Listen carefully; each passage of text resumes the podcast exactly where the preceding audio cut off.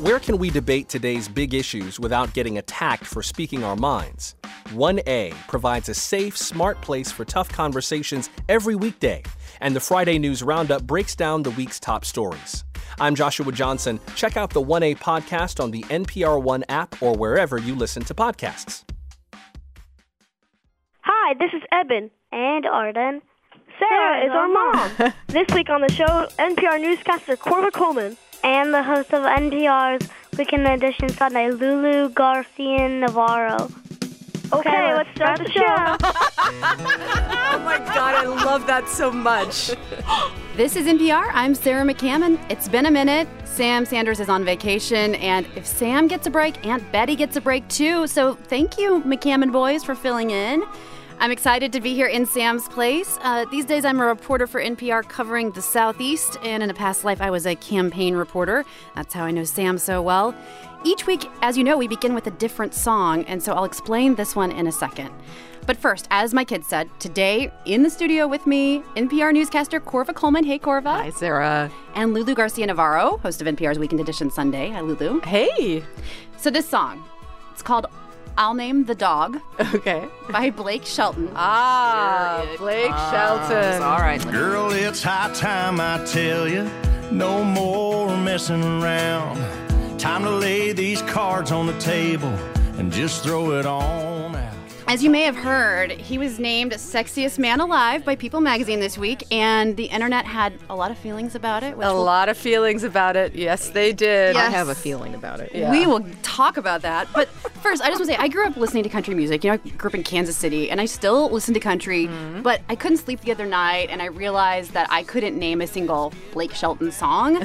so it was like 2 a.m. and I'm googling, and this is the song I found, which it's basically about getting married. Sang you a song out there with the crickets and the frogs. You name the babies and I'll name the dogs. Did you get that? Uh, yeah, you name the babies and I name the dogs. Interesting division of labor. I mean, it's just kind of. No, I'm still with Idris Elba anyway, but Oh, you know, well, for always, me, always with Idris Elba. Seconded. Always. If you guys were alive this week on the internet, you know that there were a lot of hot takes and more hot takes and some long comment sections about Blake Shelton being the sexiest man alive. For example, I saw him described in one uh, co- by one commenter on Facebook as the sexiest divorced dad at the barbecue. Mm. And the other question I had about this though is, you know, there's been a lot of dissection of Blake Shelton's appearance this week mm-hmm. and you know, it occurs to me if it were the sexiest woman alive and you had mm-hmm. like the basic white woman equivalent of Blake Shelton. I don't know who that would be, but there's probably like 500 different options we could think of.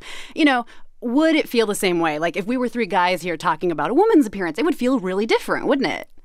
I think we're so into um, appearance and lookism that it, it almost like we don't even think to ask that question. If we're talking about People magazine's sexiest man in the world, we're automatically talking about something that has already been normalized about women, and now we're transferring it to men. And I think that's a great question. Yeah, we would be totally talking about where did she rank on a scale of one to 10. We're And- doing the same thing here. Yeah, I'm with Korva on this one. We've been talking this way about women for a long time. So the tables, I think they're turning in a lot of ways lately. Yeah. All right, we are here to discuss what happened this week. A tax plan became a health plan. What? Another shooting. Feels like we say that every week. Yes, we do. the Senate race in Alabama, and so much more. First, let's start. We're going to describe the week in three words. Korva, you first. My three words are yet another tragedy. In the week of November 12th, we have had the Rancho Tehama shooter, five killed, plus the gunman, uh, more than 10 people wounded. We're getting over Sutherland Springs, Texas, uh, 26 dead, 20 wounded. Uh, on Sunday night, Monday morning, we had an earthquake in Iran that killed more than 500 people, 8,000 injured.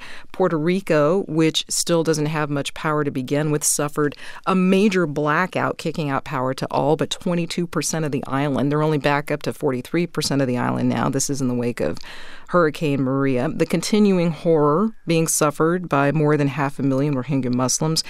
And this week is the second anniversary of the Paris terror attacks that killed 130 people. This was all in one week, and it's amazing that I squished that all in. I went back and looked at all my story lists, and I was like, Yeah. last week feels like last year. I feel like every year is dog year days, you know, like every day feels like seven years, um, just in the news cycle, but just there's so much going on.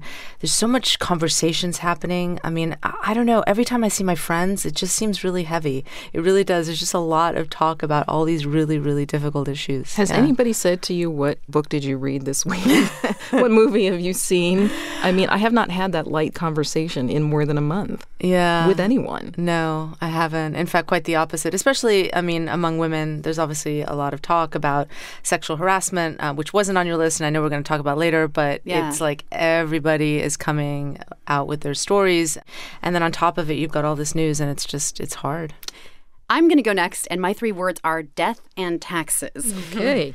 We all know that old cliche, and it's a cliche for a reason, right? Those are two certainties in life, and it's also true when it comes to the news. We can't seem to get away from either one, clearly. So, taxes. This week, House Republicans passed their version of a tax bill. The Senate is working on theirs. And the Senate bill got a lot more interesting this week when Republicans said their bill would eliminate the individual mandate from the Affordable Care Act, right? The requirement that we have to buy insurance. Mm-hmm.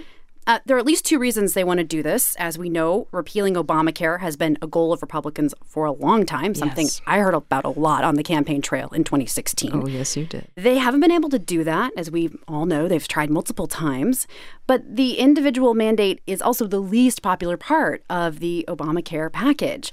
So uh, maybe the eas- easiest to get rid of. Another big reason is math. It would save $338 billion over 10 years, which would help the GOP make the math work for the tax cuts they want to pass. Um, but we have to note that is because 13 million fewer people would have health insurance by 2027. So the tax bill, now a health care bill. Trump has been president for more than 300 days. Obamacare repeal was tried and failed multiple times. Uh, My question is, like, how are we still talking about this? They're not going to let this go, and they have to do this because they promised their voters, uh, the Republicans I'm talking about in both the House and Senate, that they would do their best to kill this thing. The other thing that's interesting, too, is Wisconsin Republican Senator Ron Johnson said he's not going to back it either, but he's kind of annoyed um, with the Senate version because he says it doesn't treat corporations fairly The taxes now in talking terms of the yeah. taxes. Um, So there's a whole different aspect to this that I, I had not given consideration to, and Republicans might actually object to it on sound Republican principles. It, it, increases the deficit. It doesn't treat corporations fairly. They want certain businesses to be as well advantaged as other businesses, hmm. and they're not even thinking about the individual mandate or what health care might have to do with, with tax reform. It's kind of a catch 22 for Republicans because they have a Republican Congress, they have a Republican president, and President Trump has not succeeded in getting any major legislative package through. Republicans do need to go to their, their voters next year and say, we did this, we accomplished something. So they need a win. Both the president and the Republicans in Congress need an accomplishment. Um, but this this is not necessarily going to win them a lot of. uh, It's know, a poisoned apple. I mean, all these things are poisoned apples because, first of all, you're not going to please everybody. Second of all, it's unpopular. Not only the Obamacare repeal, but also their version of the tax um, bill that they're passing. You know, a lot of people have come out against it. It's obviously hugely complicated. Obviously, it has to be. You know, we, we have to wait and see what the Senate version is. It's it's there's a lot going on still, so we don't really know what this is ultimately going to look like. But I think that they're in a really difficult position, and I think that part of this is because it's very easy, obviously, when you are in the opposition, when you know, to sort of push something, and then now now you have to govern. and and I talk to voters on the right who who feel like it's Congress that's getting in the way of the president getting things done, and, And they want him. They want their lawmakers to do more, Right. to support the president. They do, and I think it. You know, there was this big debate when President Trump came into office uh, uh, among um, Republicans, which was like. Are, is the Republican Party going to change Donald Trump, or is Donald Trump going to change the Republican Party? And the answer is like obvious now, um, with all the defections, all the people saying they're not going to run for reelection. Right. Um, it's clear that this is now Donald Trump's party, and they are struggling with that. it's something we're going to definitely see the the party wrestling with a ton over the next year. Okay, we do have a more fun one, thankfully. Okay. All Okay. Okay. Okay. Okay. Lulu, your last because your three words are on the lighter side. What do, what have you got? I do. Um, my three words are on the lighter side because we need it. We need it. Bring it, Uh, bring mine is Butterball Turkey Hotline. Yes.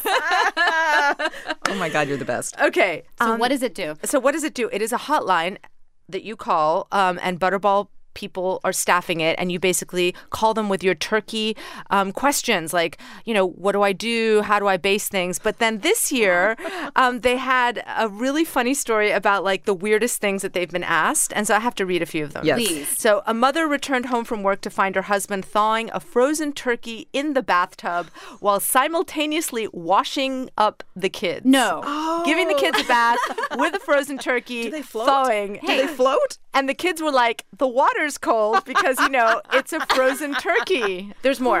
Uh, a woman called the talk line whispering her questions. Uh, when asked to speak up, the newlywed explained she was hiding in the closet from her mother in law, whom she was trying to impress. She had no idea how to make a turkey, so she was like, hey, can you help me? I don't know what to do. It's kind of precious. I know. I liked it. And there's one more.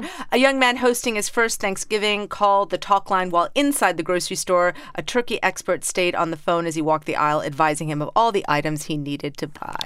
It's like a life coach. yeah, it's like a turkey life coach. And do you know what the most common call is about?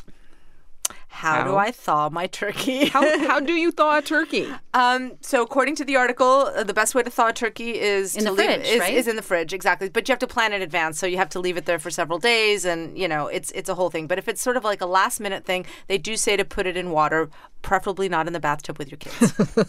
Fair enough. but there's one more fun Thanksgiving thing that I just have to say: Stovetop made stuffing themed stretchy pants for Thanksgiving dinner, and they sold out. They sold out. What do they look like? Do they have like the stovetop logo They have on they have a stovetop logo on set, and then around the belly, like pregnancy pants, they have like stuffing pictures. I I feel like don't we all like half of the time already wear like yoga pants and I mean like we do. I don't know why So you why need do to you- get specialty pants for that, but apparently um, they cornered the market. So you know, I don't know whether to be relieved or offended. But they sold out. They sold out. Like I'm sorry, I thought it was like a funny thing, and then I we went on the website and it's like sold out for Thanksgiving. People are actually going to be wearing these. My mom used to quote this Bible verse. Make no provision for the flesh.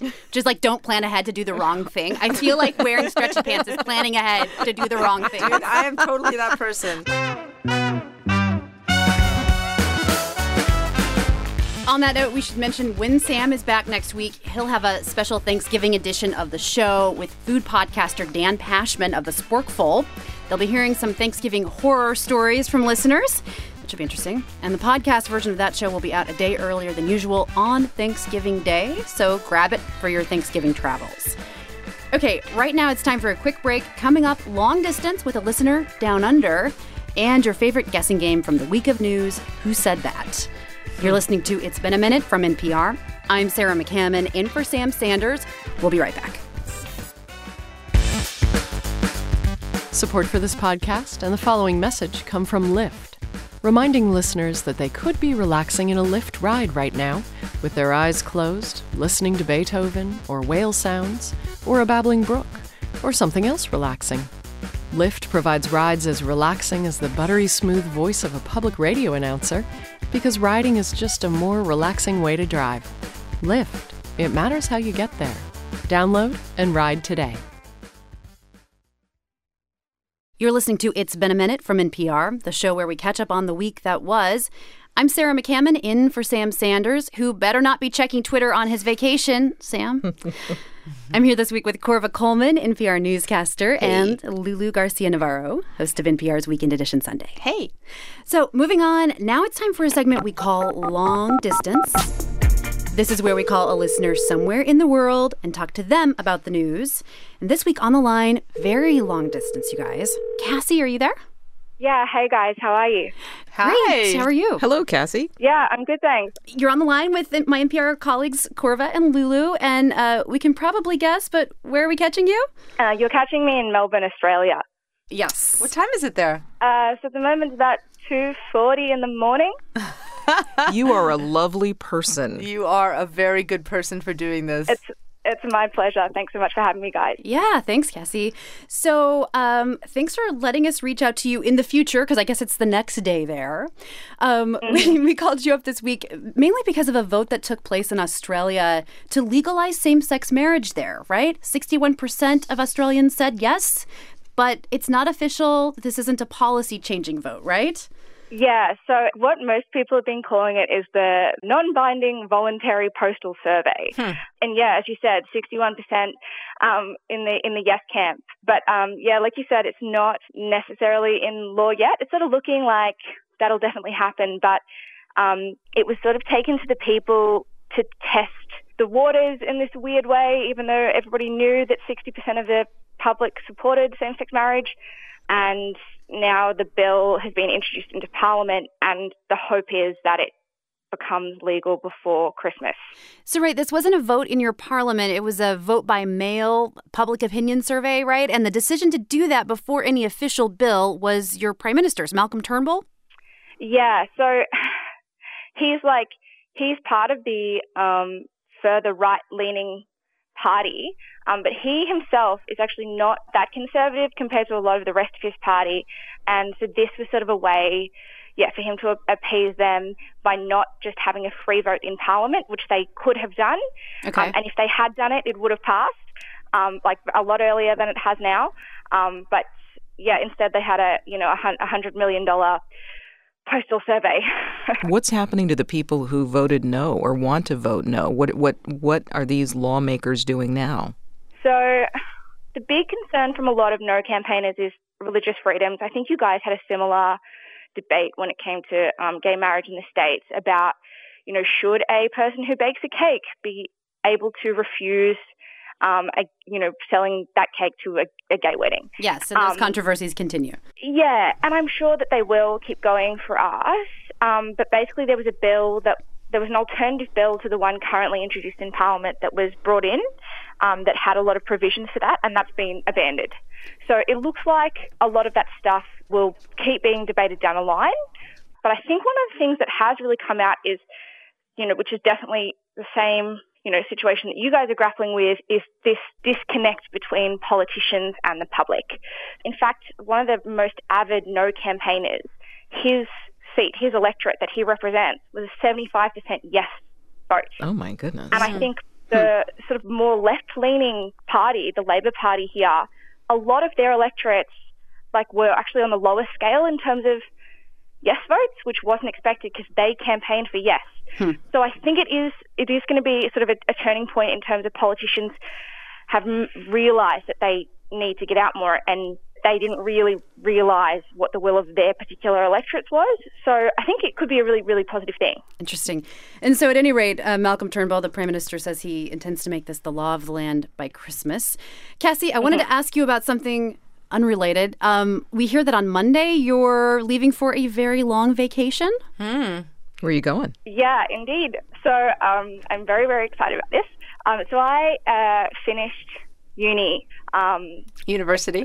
university. Yeah, sorry. Um, uh, like about a week and a half ago. And so on Congratulations. Um, thank you so much. I'm so happy. Um, and uh, I will be uh, getting on a plane to a five week holiday around the United States. All right. Yeah, and I leave on Monday, and I'm so excited. Um, I've never been to America. Oh, cool. Um, Welcome. Welcome. thanks so much, guys. so, why why do you want to come to the U.S.? Um, that's a really interesting question. So, I really love. I mean, I'm sh- I'm sure you guys don't anymore, but I really love U.S. politics. So, uh, God bless you. yeah, I think I think I'm in sort of an optimal position that like we're on the outside here, and I can sort of just like look at it and not feel too too strongly like it's you know affecting my life. Um, also, I'm going alone, so like everything I've heard is that Americans are super friendly, and then I'll make lots of friends and won't have that language barrier. So I'm doing I start in LA. Then I'm going to Vegas um, to see the Grand Canyon, and then I go to New York, and then I'm in Boston, and then I'm in DC, New Orleans, uh, Houston. I'm going to fly in and out of Houston for one day, uh, San Diego, and San Francisco.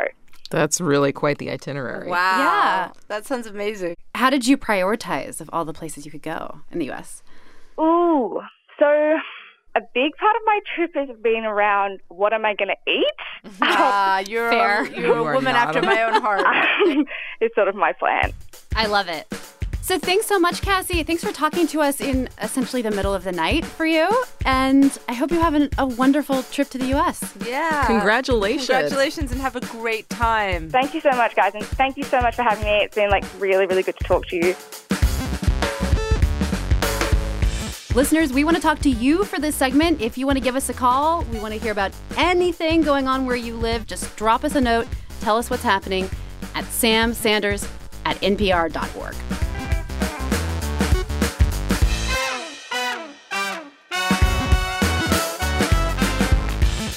Okay, time for our main story of the week. And a huge caveat here we're recording the show on Friday morning. Who knows what could change by the time you hear this? Yep. Once again, guys, we're talking about accusations of sexual harassment and assault mm. by powerful men, which have dominated the news this week. We want to talk to you about how politics is kind of the latest realm for this round of discussion Right. about sexual harassment. It's the latest realm of American life to be jolted by what you might call the Weinstein effect. It's an issue that we have dealt with here at NPR as well and continue to deal with.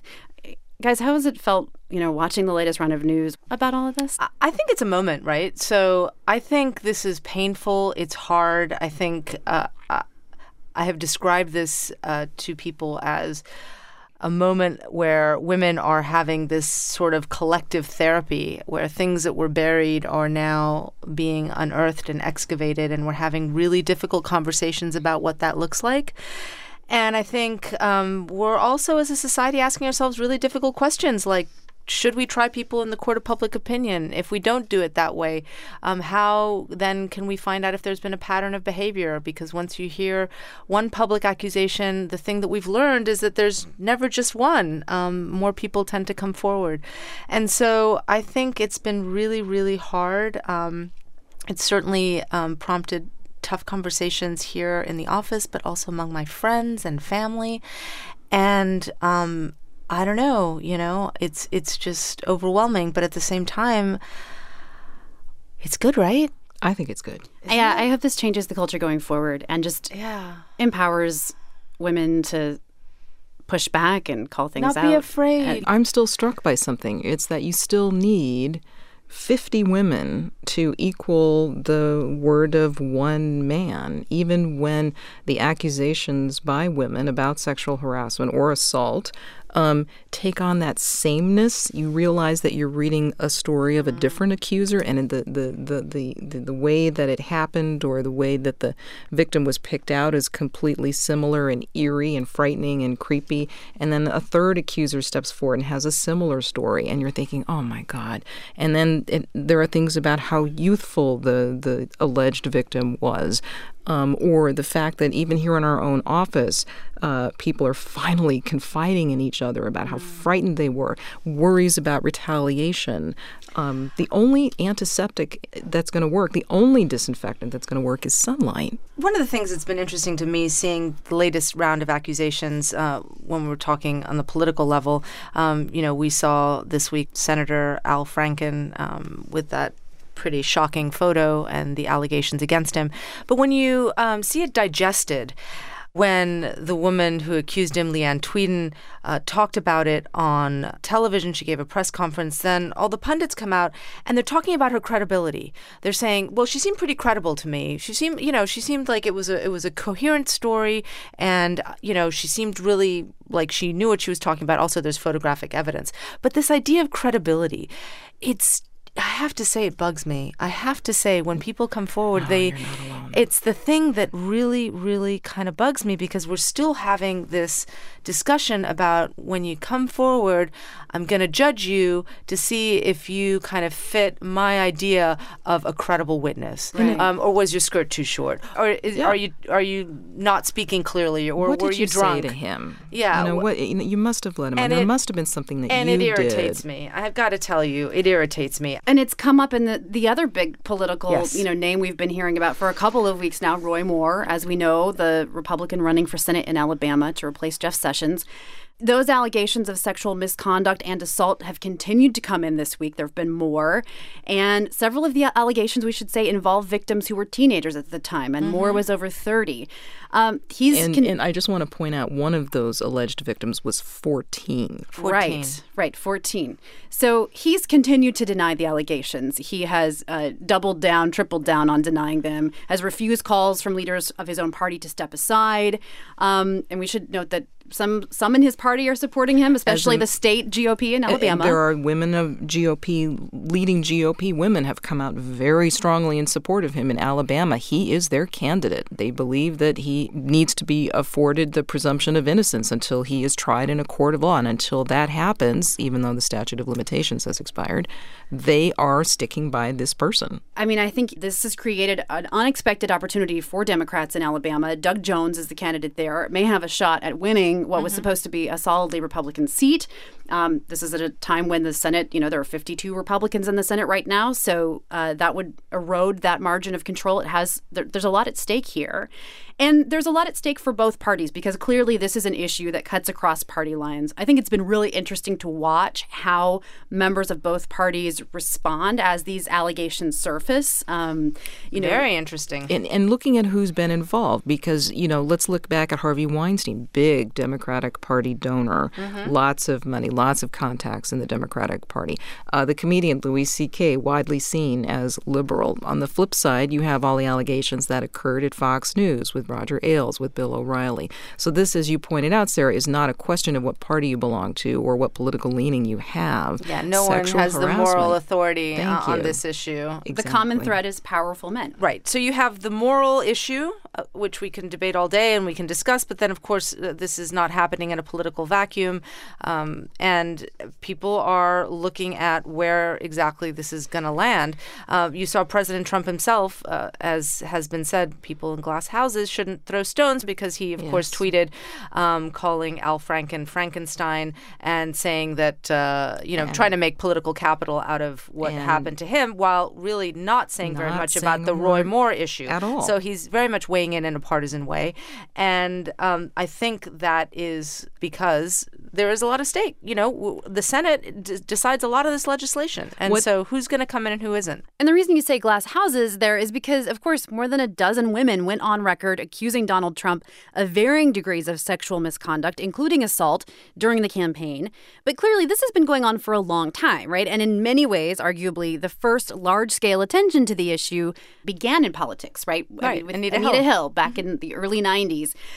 Then there was Bill Clinton, Donald Trump, so many others. Bill Clinton, another person who's getting a lot of attention. a lot again. of attention and and you know there have been periodically kind of as mm. far back as 1998 i think there was a vanity fair piece sort of calling out feminists for their continued support for bill clinton who Yes. let's remember was accused not just of a ostensibly consensual affair with a much younger subordinate Mon- monica lewinsky but has been accused of rape, Rape. by Right. Juanita Broaddrick mm-hmm. and sexual harassment by mm-hmm. other women as well. Mm-hmm. Uh, you know, has multiple allegations against him, and he's continued to be a major figure in the Democratic Party.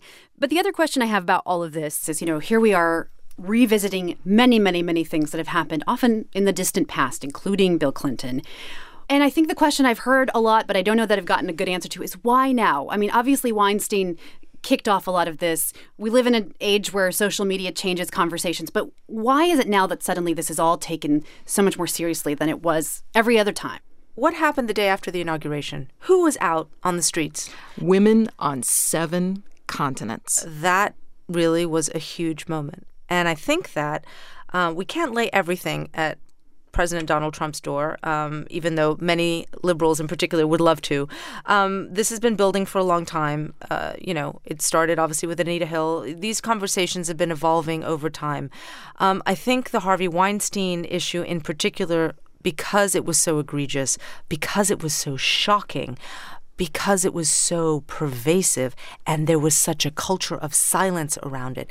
There was such a complicity by so many different groups, Women as well as men. women as well as men, that I think it was a wake up call that for people to think about their own behavior, how they may have abetted this behavior in their own life. The other thing I'll say so there's three things. Okay, I'm lying, right? So I said one, and then I said two, and now there's a third thing. I think be- also because it was Harvey Weinstein, and then the people um, that he did this to were actresses. They have big platforms. They came forward.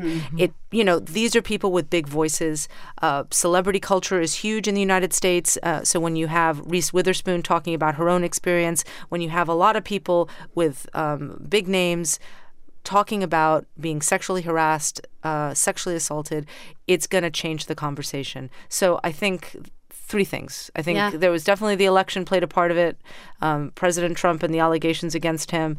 Then you know the fact that Harvey Weinstein was so egregious, and that the fact that you know these are really famous women. And and the thing that you point out that really sticks out to me, Lulu, it's that we we're, we're listening to women with big platforms who have had a great deal to say, who are who are leading lights in Hollywood, and yet we turn to women who have led very private lives, who are hmm. conservative women in Alabama, who say they voted for Trump, never imagined they would have the attention being paid to them as they're getting now, and they're finding that they're not being believed. yeah. I wonder where this goes. Are we in for weeks, months, years of more and more, you know, every news cycle finding out another powerful man? I think as many times as somebody comes forward and something happens, I think this is going to happen for a little bit because even now, even now as we're talking, um, there are women weighing in their own minds. Hey, this is what happened to those women in Alabama. If I come forward. Uh, is my name going to be run through the mud? Am I going to be disbelieved? Am I going to be discredited? Um, there are people who are saying, I don't know that I want to go forward. And then maybe for some reason may have a change of heart. It takes time for women to come forward. Women don't report allegations or incidents for years, decades, they come forward. So it could be one of those things where this is just sort of a pebble and it's going to roll and roll and roll. And as women feel comfortable coming forward, perhaps they will continue to come forward. So, you know, one last thing about this, Lulu, you mentioned this issue of the court of public opinion and how, you know, on the one hand, we want to believe women, we don't want to drag them through the mud when they're reporting awful experiences. On the other hand, you know, there is we're kind of in the midst of there's a lot of outrage right now, a lot of discussion, you know, and we're kind of almost coming to this narrative of oh, one more, one more. Does that leave any room for I mean, how much room should there be for nuance in these different discussions? I mean, there's Al Franken, there's Roy Moore, there's Harvey Weinstein. Every situation's a little bit different. The victims are different. Um, there's you know there's everything from sexual harassment to assault to rape. Should we be talking about the nuances? Is this the time for that, or how do we you know how do we It talk is about the time for that, but it's hard. I don't know the best way forward, but clearly everything is not the same. Everything is not the same. You can't equate rape with somebody maybe making an inappropriate comment to you or looking at your breasts while you're talking. Those two things are different. They have to be different. think that's and common yet, sense. And yet, and yet, even the milder ones have unquote, all not- all are have an all issue. are, are an issue and have all sorts of um, effects. And if someone's usually just staring at your breasts, they're usually doing other things too. So it becomes complicated. And and I don't know that it's. Why is it we women that have to litigate this? I mean, I just come back to like, why is it us that have to sit around having these Think discussions about this. about about, what has to happen? Even think about this. We don't talk about how many rapists there are when we count violent crime. We count how many women have been raped. Mm. We don't count how many boys impregnate teenage girls. Mm. We count how many girls got mm-hmm. pregnant. It's always been on the women. It's mm-hmm. always about us and whether our behavior has been appropriate. And further, and if I hear that word witch hunt one more time, who used to hunt witches? Men. Thank you. And I least think hope. I think we're having conversations in a lot of areas about systems and processes that were set up, um, often by powerful men, men, not white to men. benefit us. N- And, and, and a that- long time ago. and a long time ago, and in a lot of areas, we're kind of rethinking how do those systems work and are they fair? Yeah, I don't want to hear this "Are we there yet?" thing still. You know, yeah, it's exhausting, it's hard, but are we there yet? No. Not even close. Not even close. All right, time for one more quick break. When we come back, who said that? And the best things that happened to our listeners all week. We'll be right back. Some people like to look at the world through rose colored glasses. I prefer the lens of the social sciences. There's more than one of you in there. I'm Shankar Vedantam, host of Hidden Brain. Each week we ask the questions what does it mean to be human, and why do we do what we do? Listen along as we find the answers. We're back. All right. Now it's time for a game we call. You guys know this sound? Let's go. Let's go. All right. I share a quote from this. I share a quote from the week. You guys have to guess who said that. We'll do three or four of these. The winner gets nothing. Actually, sorry. Not even a weekend edition lapel pin. Oh, my God. Oh, All right, let's go. So, first quote needs work on his form, but not bad for his first time. Who said that? Oh, wow. Is this a political thing? Mm hmm. I'll tell you, it was a senator who said this, a Republican senator from Florida. Oh, Marco Rubio? Uh huh. Okay. Thank you. So he was poking fun at President Trump, who, during a long speech, Oh, was this the water? Yes, yes, Yeah. right. Let's play the tape. 17,000 jobs. Thank you. Oh. They don't have water. That's okay. What? Oh, it's okay. So Trump's standing there. He reaches under the podium, tries to find the water, can't find the water. This awkward pause.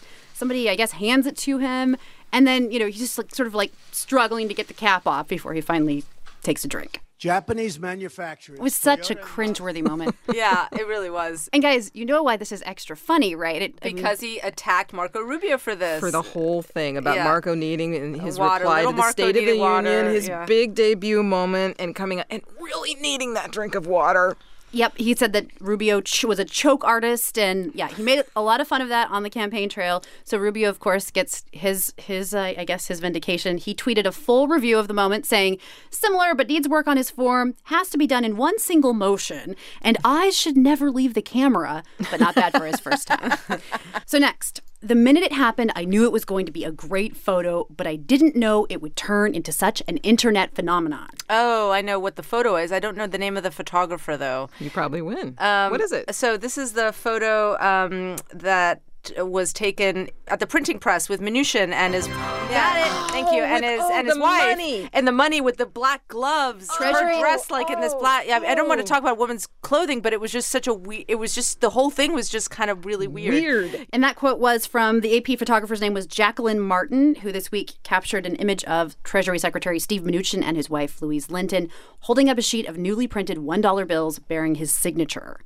She said her direct gaze at the camera and touch of her gloved hand on his as they hold a sheet of money together seems to have struck a chord with many viewers. Mm-hmm. Well, she likes to tweet about what she's wearing. Yeah, no, she's. I mean, she's a beauty. and- She's. I mean, she was dressed beautifully. It's just, it was just a very odd moment. And she's gotten flack in the past for tweeting pictures of her, you know, designer clothing and and, and Her goods and, and just sort of, you know, sort of Especially- parading her wealth. It was memorable. All right. Let's roll. This is your chance, Korva. I'm trying. Last quote. This is probably one of the most embarrassing things I've seen in this department. This is a harder one, but it's good. This had better not be something that is just so obscure.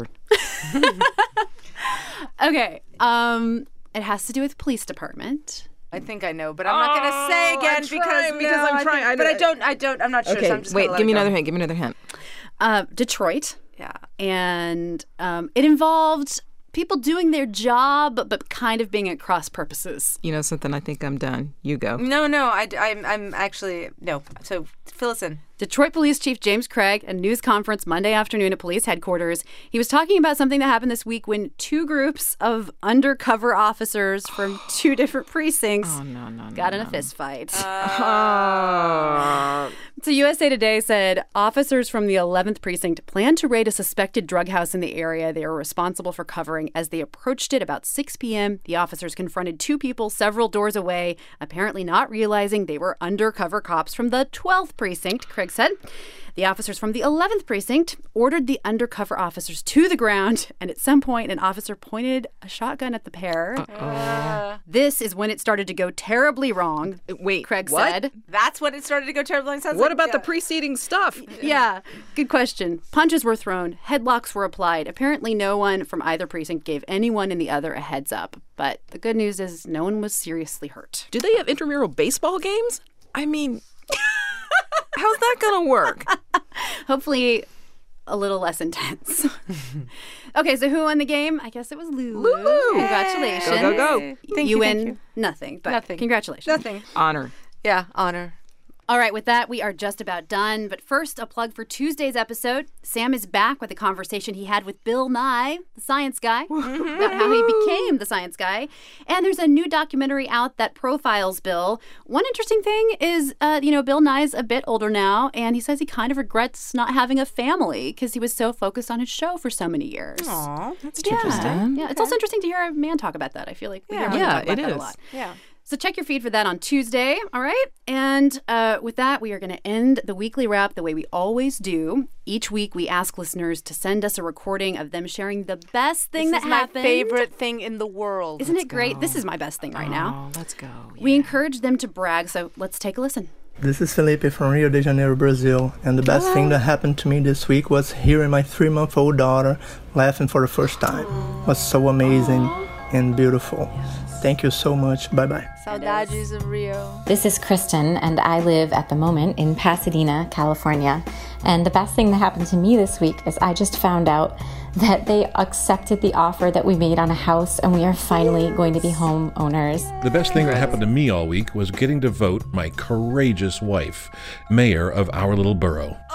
All right. Congratulations. On the night before my son's second birthday, the concept of giving kisses just clicked for him, and he did it over and over again and laughed each time. And just thinking about his laugh makes me so happy. That is the best thing. Hey y'all, my name is Mary and I'm currently sitting in my dorm room at Wellesley College. The best thing that happened to me this week is that I called my 89 year old grandpa to start planning his trip out for my commencement ceremony. Oh. And he told me how proud he is of me and how excited he is that I'm going to be the first person in our family to be a college graduate. Congratulations. Greetings from Italy. This is Lucia, and I'm so excited because the best thing that happened to me this week was that I was able to get tickets to go to see Foo Fighters. They're one of my favorite bands, and I never saw them. And I'm going to see them next June, and I'm very, very happy. This is Sherry from Fayetteville, Georgia. And the best thing that happened to me this week is that after about nine months of training and rearranging my house, I finally got my very first foster placement. I'm a new mommy, first time mommy, to a 15 month old little boy. And I couldn't be happier. Wow. This is Dan calling from Chapel Hill, North Carolina, where I'm spending the week with my 96 year old grandmother and my 97 year old grandfather, both of whom are in hospice right now in their very last days of life. The best part of my week was wheeling my grandmother in by his bedside and helping them to hold hands for the very last time.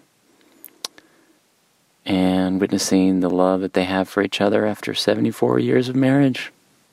Thanks for everything you do. Keep up the good work. Okay, bye. Bye bye. Ugh, you guys are choking me up. Yeah. Me. Gosh. Thanks so much to all of you Felipe, Kristen, David, Melissa, Mary, Lucia, Sherry, and Dan. If you want to share your best thing all week, you can do that anytime throughout the week. Just record yourself and email the file to Sam Sanders at npr.org. He will be back soon. Okay, that's a wrap on the show. Usually we'd go back to Blake Shelton the way we started the show, mm-hmm. but No. maybe Must- once is enough. must we? yeah. Must we? okay. So It's Been a Minute was edited this week by Jeff Rogers and Steve Nelson. Our big boss, the vice president of programming at NPR, is Anya Grundmann, and the show is produced by Brent Baughman and Anjuli Sastry. Refresh your feed Tuesday morning for Iliza Shlesinger. Lulu, Korva, thank you both Oh, thank for doing the show this week. Woohoo! Sam's back next week. I'm Sarah McCammon. Thanks for listening.